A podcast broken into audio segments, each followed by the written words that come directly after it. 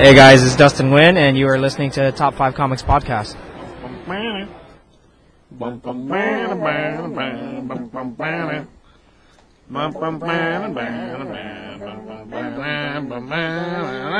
to Top 5 Comics Podcast. People talking about comics, pop culture, and events.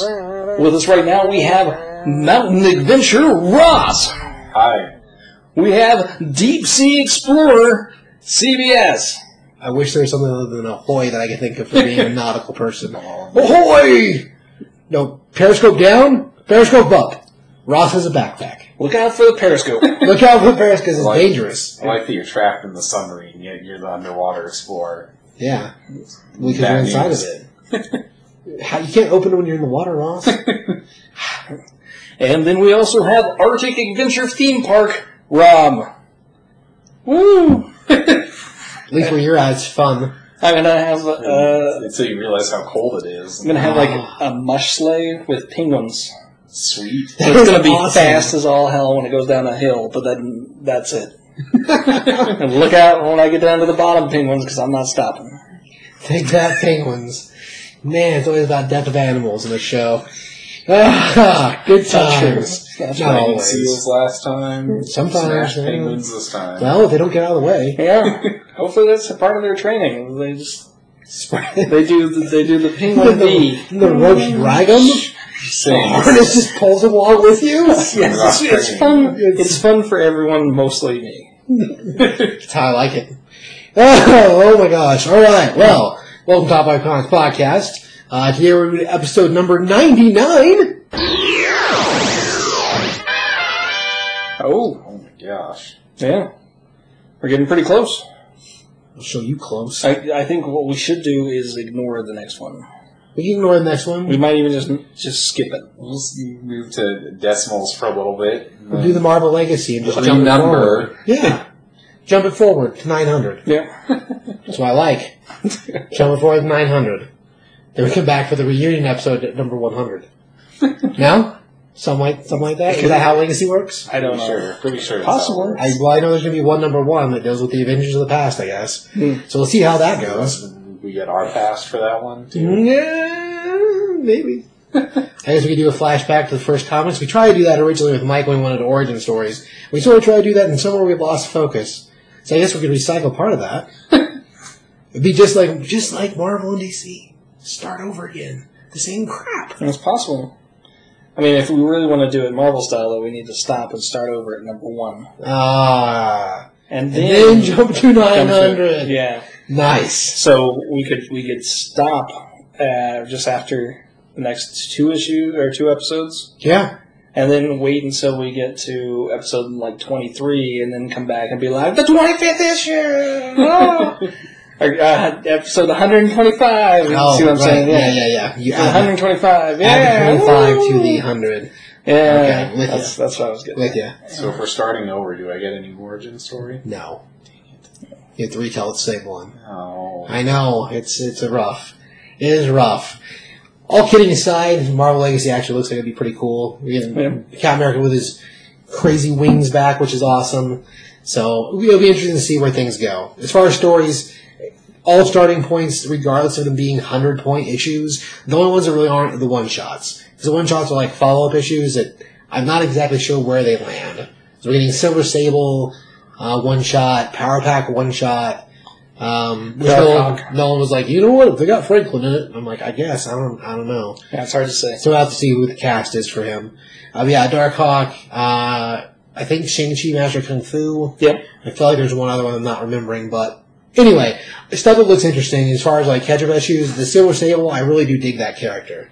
So I think that's cool that she's getting an issue. Is it going to go anywhere? Meh. Yeah, it's hard to say. That's not a real answer. All right, so let's do a little bit of news with uh, Ross and the dog pile.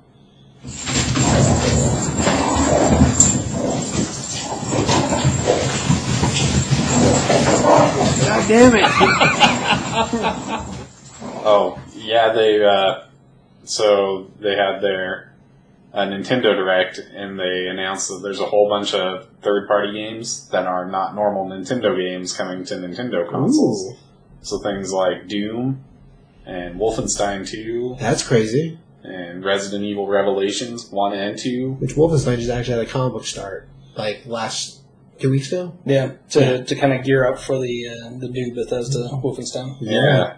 That's pretty awesome because, I mean, the because of how the Switch works, that means you can take any of those games anywhere you go with you wherever. That's Which crazy. is a pretty insane thing for like Doom and Wolfenstein 2 in particular. Right. Uh, what's Rockstar's LA Noire, which is Oh. basically like an older Grand Theft Auto. That's set crazy. More in the past. Yeah, it's a it's a murder mystery one. Um, it's cool. It's not their best effort, Yeah, that's kind of what I've heard, but but interesting that it's coming to the Nintendo stuff. So Yeah. Wow. yeah, it's definitely not a uh, gosh all ages setup. Because I mean, I don't think Rockstar ever makes all ages, but like really. it actually has some pretty graphic setups. You think worse than stomping the heads out of small turtles? Yeah, because like you know you can forgive the head stomping because it's not super graphic. Oh, okay. You know, it's kind of interesting because I think Nintendo themselves don't enforce that misconception, but just because of the games that they make first party, usually people have that conception about them. But like just last couple of years, they made Bayonetta 2 for That's true. Wii Yeah. U, which is like a super super mature game, and that was actually published by Nintendo. It's pretty sexy too. Yeah, Well, that's just true. Uh, it's the same way kind of with comics. You know, you think DC and Marvel, yeah. oh, they're all ages, but you know, you get some pretty mature content in those things. Mhm. They label them. As well, it's true. I mean, there's, there's ratings for games, but you know, we we know as retailers, people don't look. No, that's true. They don't look. That's a good point. Nobody, nobody looks. So, Other news, Ross? So in other news, connecting back, I think we talked about Hellboy and Injustice 2 a while back. We did. Um, Maybe two episodes ago? So some more Hellboy news is actually showed David Harbour, uh, the Sheriff Jim Hopper from Stranger Things. Right. They yes. showed his new version of Hellboy. Um, Ooh. just a picture, but it's pretty cool looking. Right on. Yeah. yeah, I mean, as much as I, I'm, I I don't know what I feel about Hellboy moving forward. It looks pretty good. Yeah? Mhm. Yeah. Well, I haven't actually seen the picture, and I like I like that actor just fine, and like the Stranger Things stuff was great. Um, prior to that, I mean, he wasn't the biggest name in the world because he wasn't. But as far as like in general, like he's a, he's a decent enough actor. But I'm pretty married to the way that our previous Hellboy looked. You know, I I, I do dig it. Yeah, Ron Perlman. Like, it's going to be hard for to, to to see anybody else as Hellboy, At least at first. but this is pretty close. Like, Cool. you know, I was going to say, and what's interesting is he looks a lot like the Ron Perlman Hellboy, too. Yeah. He doesn't look that far off. So. Uh, no, it doesn't look like they changed. What a weird choice then. If you're not going to change him up so much, then why? What a weird choice. I guess maybe artistically he maybe looks more less stylized like Perlman because Perlman's face is definitely Perlman's face. yeah. Yeah. So I mean, granted, he does happen to look like Hellboy. Yes. So you know, That's there's true. that. Um, it does have less like. It doesn't have some of the contours that they did in the Hellboy Ron Perlman makeup. Okay, But I mean, it, it looks it looks legit. So we'll see. cool. Right on. Um, do you have any other news? That's all I've got. All right, it's good times. Um, uh, so today we're doing uh, we're not doing a normal well our normal format I guess. Uh, we're gonna do go over a batch of books we feel like if you missed, um, then you screwed up and you need to fix it. Um, and we have an interview from uh, Colorado Springs Comic Con with Buzz. He does a lot of different shows, travels around with Neal Adams. The main reason Neil gets to go to a lot of the shows that he or does what he does is because Buzz helps him. I mean, Buzz, awesome dude. Um, it is a little more raw just because Buzz is very off the cuff, um, if that makes sense. So I, if I was rating it, I give it a mature rater, but it's hilarious. Well, I think it's funny. Maybe I maybe I'm wrong. I've been wrong before. That's your only warning, people. Otherwise, you know, enjoy because it's he's funny. He's really nice dude too. Like pretty like super legit. Uh, so Rob, you want to tell me some stories about some books? Yeah. Um, How I screwed up? Well, maybe not me personally. You know. Okay. All right. So um, Yeah, the first one we're going to go ahead and talk about is the miniseries The Unworthy Thor, being written by Jason Aaron with art by Olivier Coipel. Awesome stuff. Coipel's got a batch of, uh, more recently a batch of the variant covers, well, the B covers for the Generations. He's done a batch of those. Not all of them, but a few of them. And he used, he's awesome artist. Fantastic. Jason Aaron you should know from Star Wars and, um, Thor, Mighty Thor, uh, Avengers vs. X-Men. So like, dudes, oh, and, uh, uh, he, for Dark Horse, he was doing the, uh, the Indian Reservation police officer. Scout. Scout. Gosh, I don't know why I can remember that name. I thought you were saying the title there for a second. I like, Sounds like one, doesn't of it? No, Scalped is the title. Um, but yeah, anyway, not not not new to comics, but he's written a lot of awesome Thor stuff and X Men stuff. So anyway, go on. Um, so there's a lot of great stuff that comes out of the Unworthy Thor. One of the biggest reasons that you should be picking this up, if you're if you're a fan of uh, Jane Foster Thor, then the cool thing for this is that you're seeing what Thor is actually getting up to, and, and you're having a more comprehensive idea of why Thor is no longer worthy of wielding the hammer. If you're not a fan of Jane Foster, and you just wanted to have a straight Odinson Thor story, this is going to be great for you in that regard as well. The big thing for me was this shed a lot of light on the whole idea of Thor thinking he's unworthy and why what Nick Fury said to him on the moon affected him so much. The other side of it is you get Beta Ray Bill being a complete alien horse face pimp in the book. Which is awesome. You get um, the return of Thor. You get a great integration of the movie look for the collector. Um, we actually get a put a damn stake in the Black Swan and in Proxima Midnight. Finally, Uh, so like maybe maybe they're not going to be these annoying characters that show up every time you know we turn over a damn rock. Oh, fucking Proxima Midnight, damn it. um, which is terrible. It is. It is. it's surprising and scary. Yeah. Um, it also ushers in a new look for Thor, and it, for me, like this was just a great affirming story, and the idea of bringing the ultimate Thor hammer into the Marvel universe, I honestly thought was going to be the stupidest thing that they could throw out there, and it felt like a really easy step to just get Thor back. So the execution on this was, for me, phenomenal. And of course, I'm a big fan of Thor, so I was glad to have him come back to the series. My selling point on it. Yeah. I'm not gonna lie. There's points in here where we're seeing Thor shooting fire while he's screaming murder. It's fantastic. It's awesome. If you don't know who Thor is, then this would be a book to check out. That's true too. Or Beta Ray Bill. I mean, after all, if you don't know a Horse Face Thor, then you know uh, that would be a good place to see him also. In case you're not aware, you know. So I mean, not, not only is this a, a great story to build. Um, let's, let's try that again. Not only is this a great looking story because it is, Right. um, it's a great story to build the personality of who Thor is and where we're probably going with the Thor storyline. And although it's a little bit older now and we see the writings on the wall for, for like what they were setting up in the series, I think it's still really important and really worthwhile picking up. And if you're if you're new to Thor, this might get you more interested in it. And if you're kind of like down on the whole Jane Fos- Foster Thor thing and you, you don't understand why you can't just pick up the, ham, the hammer again and just be Thor, this series was totally awesome. It was really worth picking up, and it'll answer a lot of those questions for you.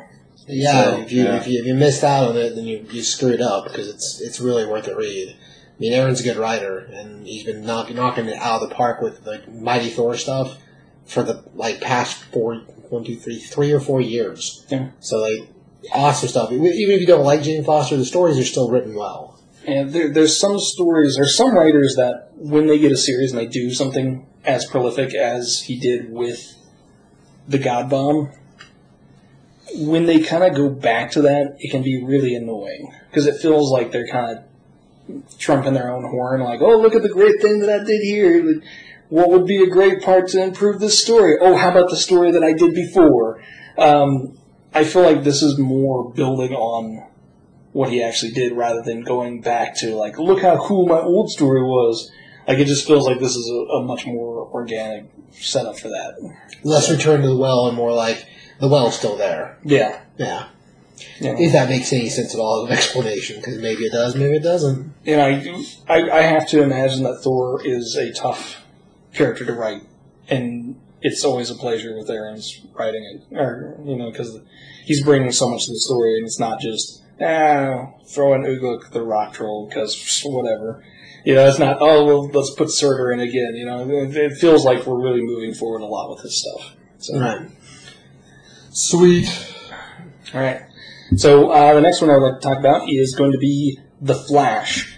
Um, the issue that I'm going to be mostly talking about on this is 16, but we're actually talking about the whole Rogues Reloaded kind of mini that's appeared in the series. It's probably been the Story last, arc, yeah. yeah. the last like um, probably five issues for it at this point.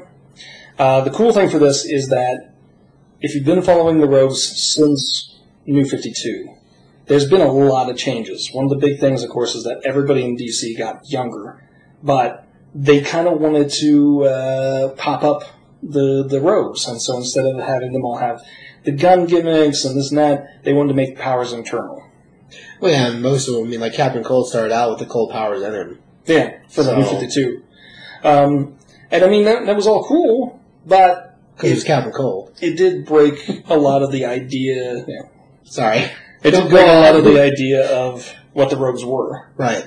And so, as we've moved into Rebirth, they've been trying to kind of backpedal that and remake the rogues more like their classic counterparts. Um, and it's been a little tricky.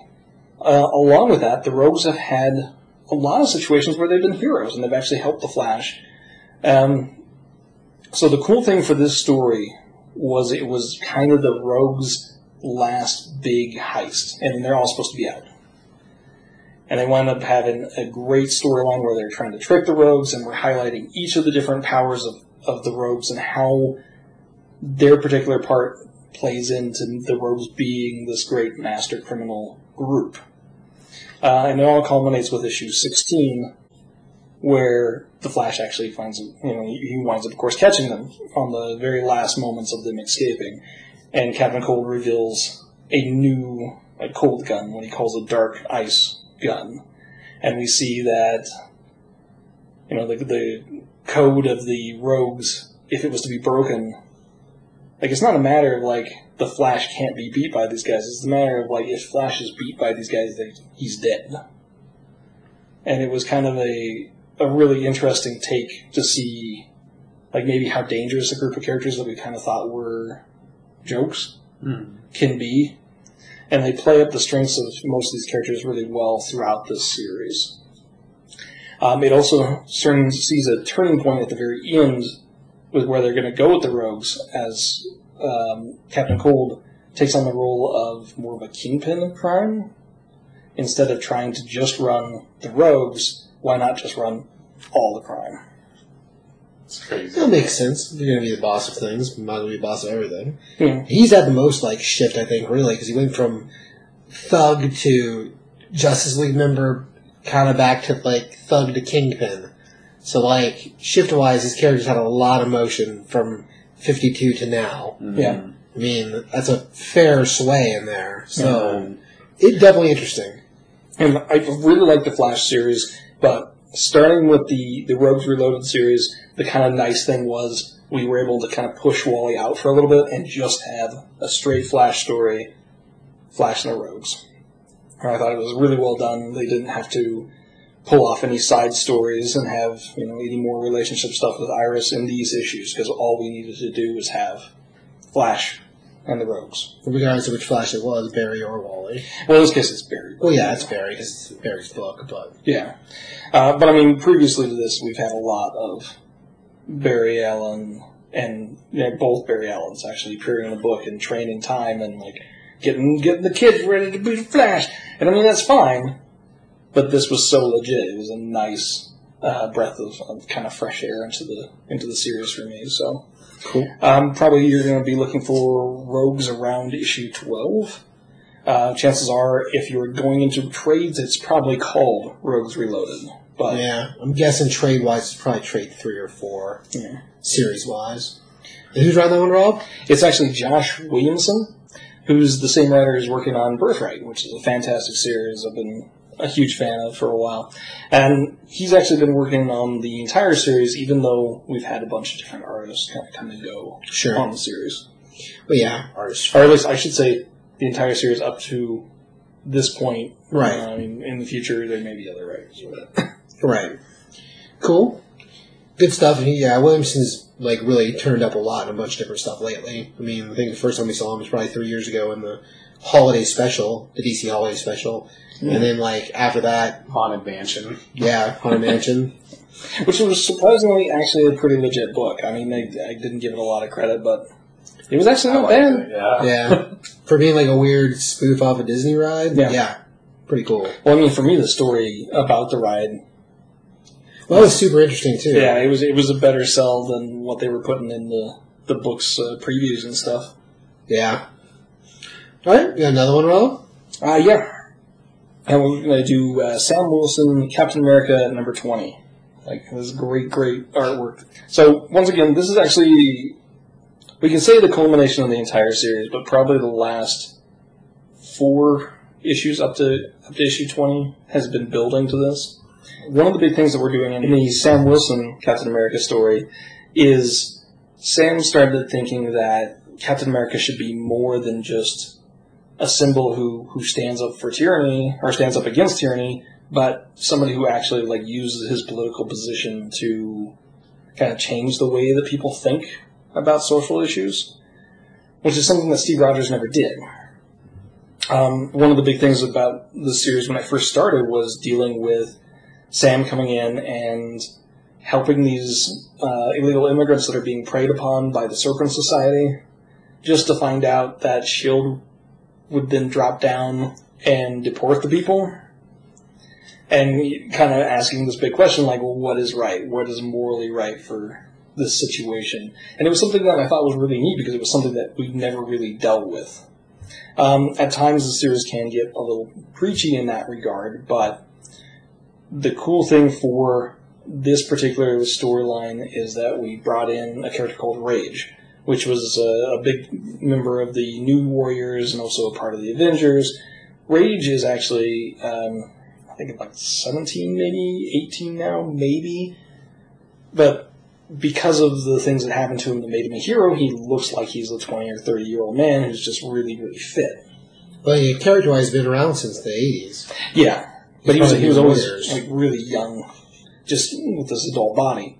Um, the big thing that's happening in this story is that crime's gotten so kind of out of control on the streets that they brought in a, a private police force called the AmeriCop, and the AmeriCops don't have anybody who's actually overseeing them, and since they're a private organization, the oversight isn't the same as the police force. In doing so, the AmeriCops have actually used a lot of, like, probably excessive force on all kinds of different people, but the one that we're, of course, dealing with the most is the African American people, which leads Rage to really rebel against them and attack the AmeriCops.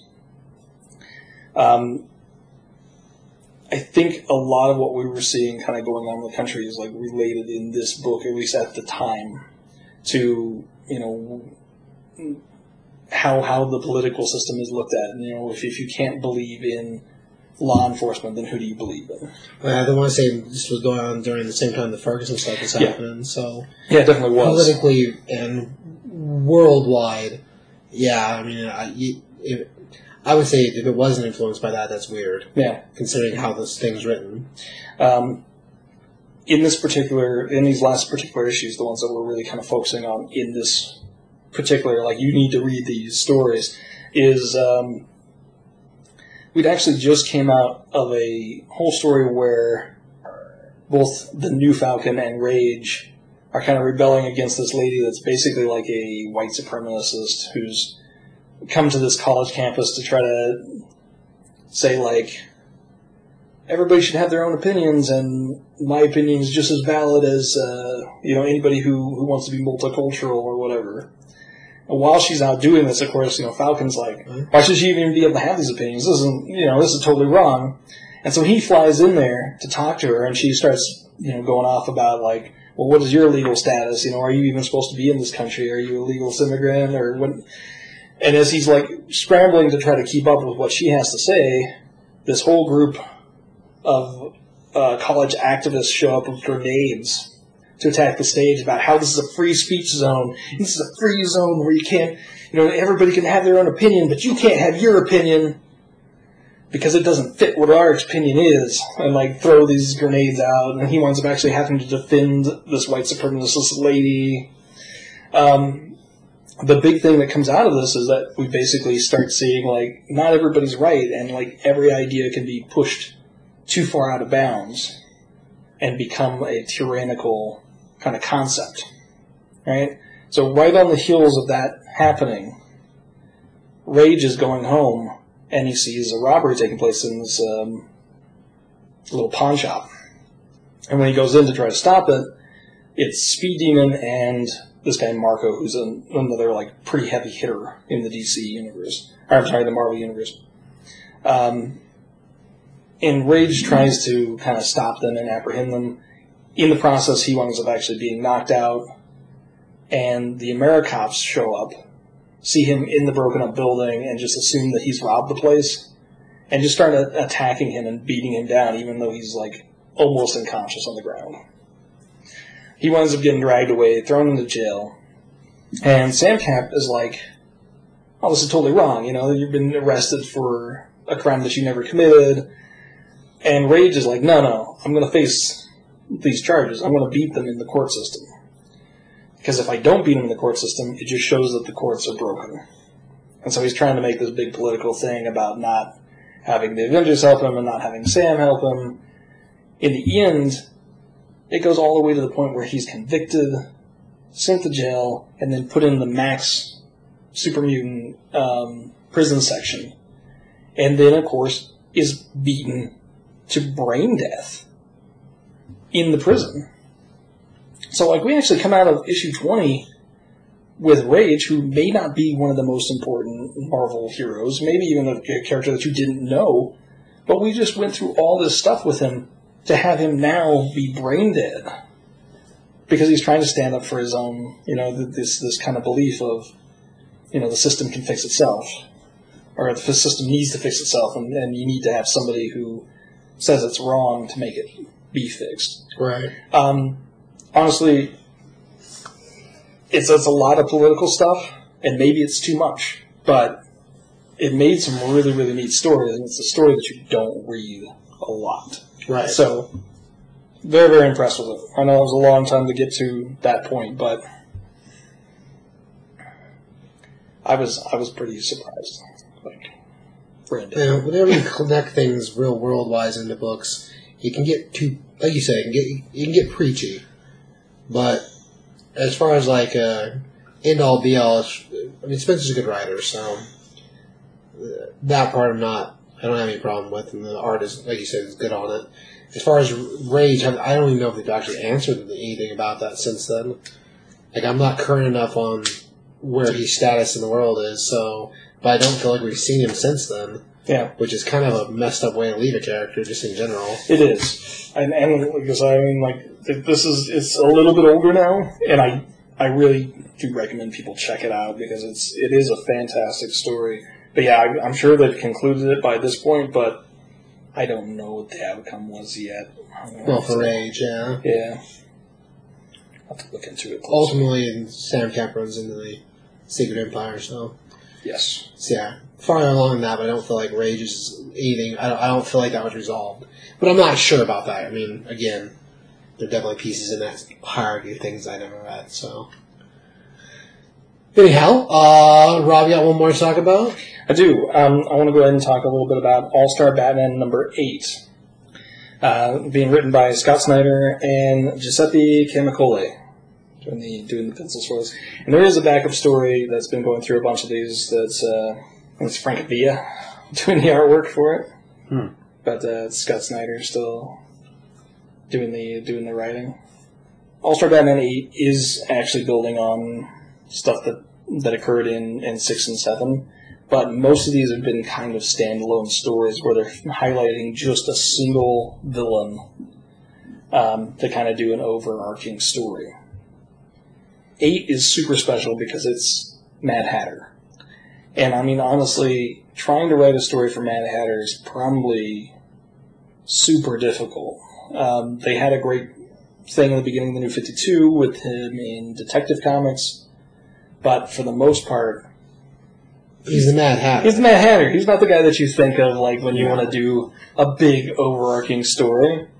Um, so the awesome thing for this is that there was a Elseworld story told a little while ago by I think it was Grant Morrison or Grant Morris, uh, where Batman was never really a hero. He was just a delusioned guy who was fighting against Alfred, who was painting himself up like the Joker. Well, Alfred was keeping the dream alive, even though Batman was a portly man. Yeah.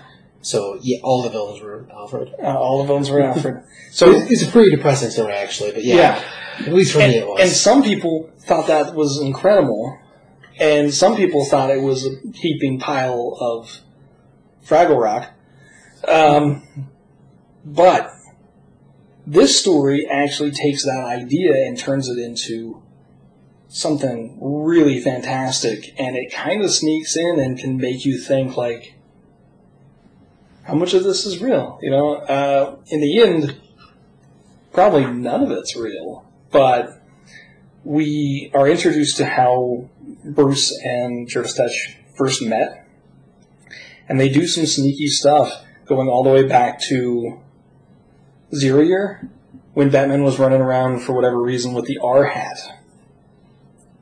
and kind of plant this idea in our head that Jervis gave him one of the first mind control devices in that hat and that the, the first mind control device that he built was instead of completely controlling you, it was just to like reskin reality for you. So you gotta see the world however you wanted it to look. So for Bruce, it became Batman, and it was just a fantasy. The idea that all of the villains that he faced off against are actually people that he knows in his life that were his friends that are now trying to find a way to like break the delusion of Batman to bring him back to uh, to just being Bruce Wayne. And that's kind of what like most of the story is. is It's really trying to kind of push you to this idea that Maybe Batman's just super, super crazy. what you've known all this time might be a lie. And that Bruce is actually this broken individual in a wheelchair who's just living the fantasy of Batman.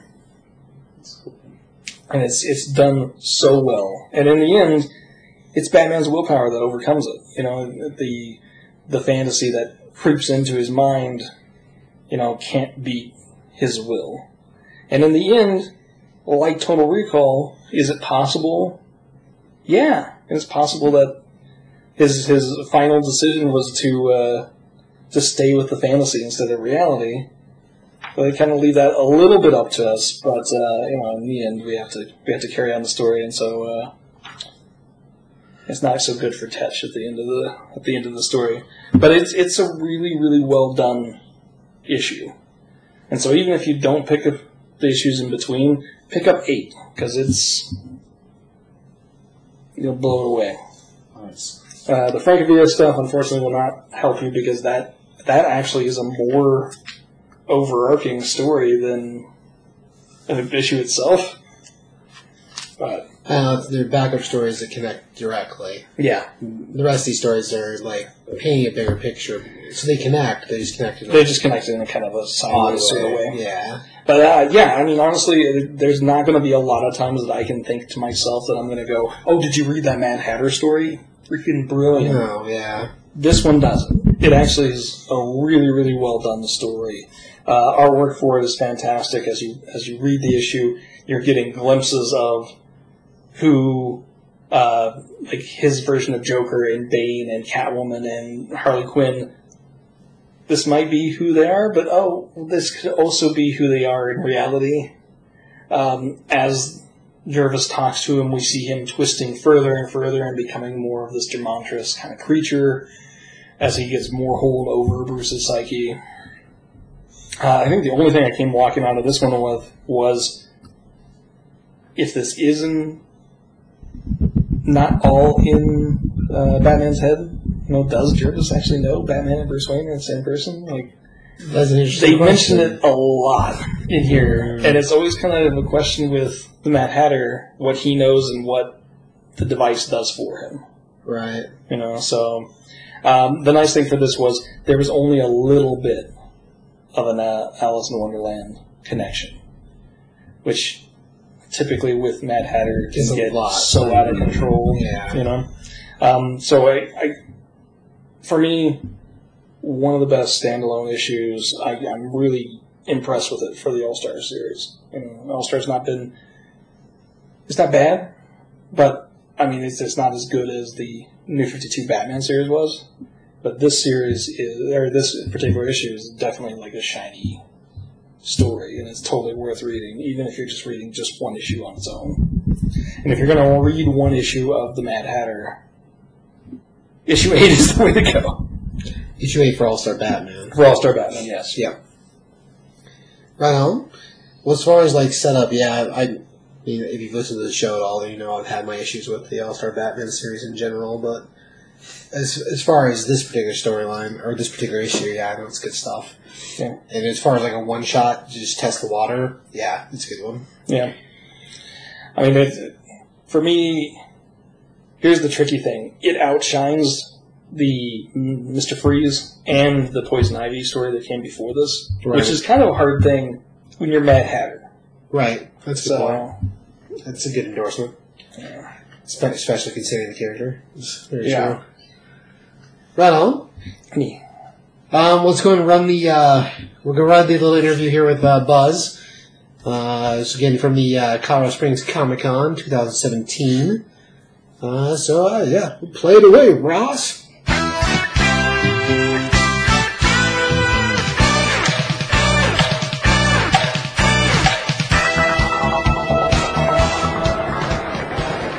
Hi, this is Steve at Top 5 Comics Podcast to the uh, Colorado Springs Comic Con 2017, and I'm here with. Buzz. Right, and Buzz, uh, you do a lot of shows, man. You travel around quite a bit, right? Well, yeah. Well, conventions have become a huge business, you know, um, and the word convention itself become part of the lexicon too. So, you know, even the non-pop culture, you know, fans want to find out what these things are. So, I mean, without exaggeration, it's like one to five Comic Con convention every weekend. This is all year long, you know. So, yeah. So, hey, you know, why not? So, I attend a lot of these shows. Yeah. Right. Well, like when when did you get into art, man? Just in general. Um, well, you know, just like you guys, I grew up reading comic books, and you know, I wanted to be, you know, like those guys that drew those comic books since I was a kid. So, you know, I used to copy the work, and then I would go to a convention like this, and then show my work to all the pros. You know, any artist that would give me time of day, and then you know, go home, practice, and one day try to be behind that table. And when I was about 17 years old, I was hired by Neal Adams to work for his uh, studio, and I've been, you know, doing comics and ever since. So it's been like 31 years. Yeah. That's awesome. That's that, that's awesome. And, and also because I, I I I don't think I can do anything else to make a living. you know, so draw funny pictures. Right. You know, tell you know tell awful corny jokes. You know, try to get into those uh, conversations like who would win in a fight between uh, Hulk and uh, you know Captain America, you know, stuff like that. And the answer is you, you lose, because all of that time arguing that shit, you could have been like you know talking to a pretty girl or something. That's awesome, man. Like, like art wise, like, other, I mean, was Neal an inspiration to you, or did you have other inspirations you followed? No, um, Neal was one of my big main inspirations, along with other artists. You know, it, there was like the hot artists for the you know for for that period. I mean, I, I'm 48, so you know, my teenage years where, you know, the popular artists were like John Byrne and, you know, uh, George Perez and, you know, uh, so um, I, I used to read their work and try to draw like them. And, and then when I figured out that I could easily draw like them after a while, I want to know if there's more to it. So I started looking at more, uh, more serious artists and more realistic, you know, uh, illustrators and like you know Neal and you know John Buscema, you know uh, Frank Frazetta, and you know all the classic guys. And I found out that if I want to draw like any of the modern guys, I should look at who they were inspired by and just go right to the source, you know, go to the roots. And that's where I develop, you know, my style, which is I have several. And, uh, you know, so yeah, that's how you do it. right? So if people want to get your artwork, I mean, do you have a website? Or? Yes, my website is very easy to remember. Uh, it's uh, www.justbuzz.com, J-U-S-T-B-U-Z-Z.com. Uh, you can find me on Facebook. Uh, you can find me on Instagram, uh, and it's uh, Artist BZZ on Instagram, A-R-T-I-S-T, Artist BZZ. And I am always uploading artwork, you know, and sometimes you know, directly from the convention, you know. And uh, you can follow me on Facebook. And if you happen to get on my personal Facebook, uh, you know, not only art, you get to see a lot of, um, you know, bathroom bathroom humor, you know, borderline racist, horrible, you know, jokes, you know, self-deprecating humor too. Uh, you know, and then when I'm not banned from Facebook for posting a lot of inappropriate content, I'm actually on there, you know, discussing art and, and current events with, with my fans and friends. Yeah, Right? Uh, so if you're stranded on a desert island, Right. you take five items with I you. I would fuck Marianne, uh, and it would not be Ginger. Oh, I'm sorry, I don't even know what the question is, but go ahead. If you could take five items with you, items can also be people. What would you take? Uh, well, if I have to treat people like items, Marianne. No, no, no, no, no, no. Five items. Uh, you know, that's a that's a tough question. Um, well, a, a good knife. Right? You know. So for survival, you know, to uh, you know, forage for food and stuff, right? Um, let's see, a, a good book that's worthy of rereading Right? Yeah. you know yeah and if if it had to be a person see that's the thing too it's like i was gonna say well a beautiful woman but you know i'm gonna tell you something she could be the most gorgeous person in the world, but you you stuck on an island for after a while you want to kill her. You know, it's like that's where the knife comes in handy, Right, right? exactly. No, no, no, no, All no. It's like, oh, you want to go on the island and murder somebody? No, no, no. and the other thing is, um, my drawing utensils Sure. and uh, a, a, maybe a really, really thick uh, drawing pad that I can, Right. can do work on. Yeah, yeah, that would be it. All right. Yeah, I Um, think. So what's your go-to karaoke song? Um, uh, Kung Fu Fighting by Carl Douglas. Like I had that in the chamber right, right away. Awesome. Like yeah, man. All right. So if you lived in Fantasyland, Yeah. you ride a chocolate pony? I, would I write a chocolate pony? Are you are you saying that would I like to get fucked in the ass by a big black dude? I'm not saying the same. It's not a euphemism. No, it's not not euphemism. Not a euphemism. uh, uh, no, no. It would be messy, right? It would be too, man. Chocolate pony, man. Shit. Right? Yeah, you know, I, I, I'm I'm in more like the uh, the you know uh, the strawberry shortcake or the lemon meringue kind of kind of guy. No, no, no. I shouldn't say lemon because I'm old enough to go lemon party. No, no, that's not good. man. awesome, man. Well, thank you for talking with Uh, us, no dude. problem. All right, my pleasure, guys.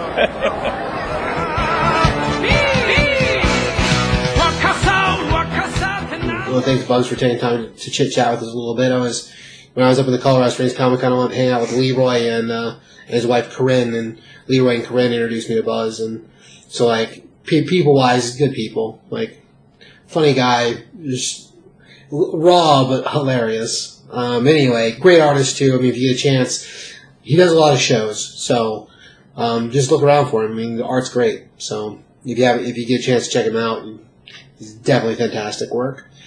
Um, so let's see. Uh, do some things we learned. Rob, what'd you learn today? I learned that Beta Ray Bill is a horse space space pimp. That is a That is a good thing to learn. If you didn't know, now you know. There's a rap song about that that has words afterwards I'm not supposed to say. Ross, what'd you learn today? I learned that uh, Thor likes to breathe fire and scream murder at the same time. That's correct. That is a hard thing to do, breathing fire and talking. Not easy to do at the same time. I'm pretty sure it's murder fire. That's awesome. Even better. Uh, Rob, what did I learn today? You learned that you can do a great story with uh, the Mad Hatter, and that uh, if he was in a delusion, he probably couldn't die if he was suffocated underwater. Wow, that is a that is a good thing to learn, especially when you drown a lot in your dreams. I, well, there you go. Occasionally, I have nightmares. Yeah. They're not good. Not good. I don't know if that's a great thing to learn. Well, it's good to know that you don't die in it. It's like when you fall off a tower thing in a dream, you usually don't hit the ground. It's true. The way I understand it, if you do, then you die. Say, I've never hit the ground, usually I turn and then I wake up. That's a recurring nightmare for me. now y'all know. Now you know. There's that song again. Gotta quit listening to rap music with you, Ross. Rolling like a pimp always. well, uh, Robbie has books to watch. Just had the just a flash there for a second of those uh, two old uh, rappers. Had the had a colorful name for for Jesus. Just popped right in my head. Perfect. That is Sorry. It's good stuff, Rob. It's good Um, stuff. If you know what he's talking about, good for you. Yeah, it is. It is hilarious. Jesus is my N word. Yeah. Oh yeah. Just, just check it out on YouTube. It'll change your mind, change your life. Maybe. They're religious rappers. Yes. Yeah, they're very, very uneducated in what they're doing. But Them. anyways, The uh, rude white people. um, yeah, uh, keep your eyes out on Flash. It's actually been a fantastic series so far. Um, the the Rebirth series has been great for it, and their use of Kid Flash so far has been great. So, uh, Astonishing X Men, of course, has been really, really good. Um, Birthright has been fantastic. So these are all things to to keep an eye out for. And then uh, down the road, we we've already got Batman Shadow, so we're gonna get Shadow Batman Yes. soon. That should be cool. Uh, Mr. Ross. So we're a little bit closer to uh, Hot Dog and the Werewolf coming out. That's true. It's going to be awesome. And then they also recently announced uh, Batman Ninja Turtles 2. So not the animated style, but the actual sequel On the Batman the- side of things, to the yeah. first one. So, So the DC versus the IDW. Yeah. yeah, Well, IDW. not animated style. Yeah. Last one was all animated style. This one's going back to the comic book style. the Right. Well, the DC did the first one. IDW's released the second one. So hierarchy-wise, I- sort of sequels, but they don't really connect. Yeah, two different stories. This Yes. is actually a continuation of that first story. Right, right. Right on. Um, let's see. Well, I give you uh, Venomverse. Uh, so far, we're a couple issues into it, and we've had the one shots happen, and it's been pretty good. Like I've liked it. Um, I mean, yeah, the concept, uh, the villains we want to be in here are definitely a newer kind of thing, which I dig. Yeah, the edge of the Venomverse kind of recycled what Spider Verse did, sort of, but it was good. Um, and I'm definitely digging it. Cullen Bunn's awesome. So, writer wise, it's great, and art's been really good too. Uh, other than that, I mean, Uncanny Avengers has been really good. Like the last few issues, we've had this whole Rogue and Scarlet Witch storyline going on, and it's pretty freaking great. And I don't think enough people pay attention to that book. Um, Yeah, it's it's a, it's actually a really tremendous title for pretty for Marvel. legit. Like this whole, even back at the beginning of it, the whole like, well, maybe at the beginning, the second run when they went back to the storyline dealing with the Red Skull. Like the first batch was pretty good. but It came out weird timing wise. So now, trade wise, you'd be okay. But as far as the rest of it, once it picks back up with the Red Skull storyline, awesome. Like all the delusional stuff with X Men happening, great. Um, so that's more of a throwback, I guess, than something coming out soon or books to watch. Mm, That's still happening. That's true. So, So, that's a good point. Um, Spirits of Vengeance, I'm pretty excited for. Uh, we're going to have a new book with uh, Blade and uh, some Ghost Rider and Oh, Solomon yeah. King. So I'm pretty uh, stoked for for that book, just because I like those characters. And Robbie Reyes, as far as I understand, is still continuing, but this is going to be Johnny Blaze. Yes, Ghost Rider. So or more of the cloud, more of the blaze, so like the old, the older Ghost Rider. Yeah. So yeah, as far as like stories are concerned, I'm pretty pumped for that. I mean, I dig those characters. And Blade hasn't had a normal series he was in. I mean, he shows up and bails people out. He even showed up during uh, Secret Empire. He showed up in like issue five, I think, of Brave New World. Hmm, He's yeah. like shows up, bails people out, and he's like a blade, and then he leaves. So like, awesome. He's going to be in a regular series, I guess. So I guess we'll see how that runs. But I'm stoked for that thing, and I think it'd be great. Uh, I guess I didn't even feel like there's other books, but Oh, there's, there's always other books. yeah, that's true. I'm sure we forget more than we ever say. Uh, take that, books. You and your beliefs. Books beliefs? Yes. Anything else? I think that's, I think that's it. quiet this episode just because you've been drinking? Yep. That's what I like. Well, he's got a new boat. oh man, that's a throwback to last week. All right, uh, well, I guess that's it. Uh, Taki, King! Taki, Taki, Taki, Taki, Taki, Taki, Taki. No, Taki. Should never do that again with my mouth, should I? No. not ever. Okay, Not gonna do it. that's a throwback. off. Scissors. Look at me.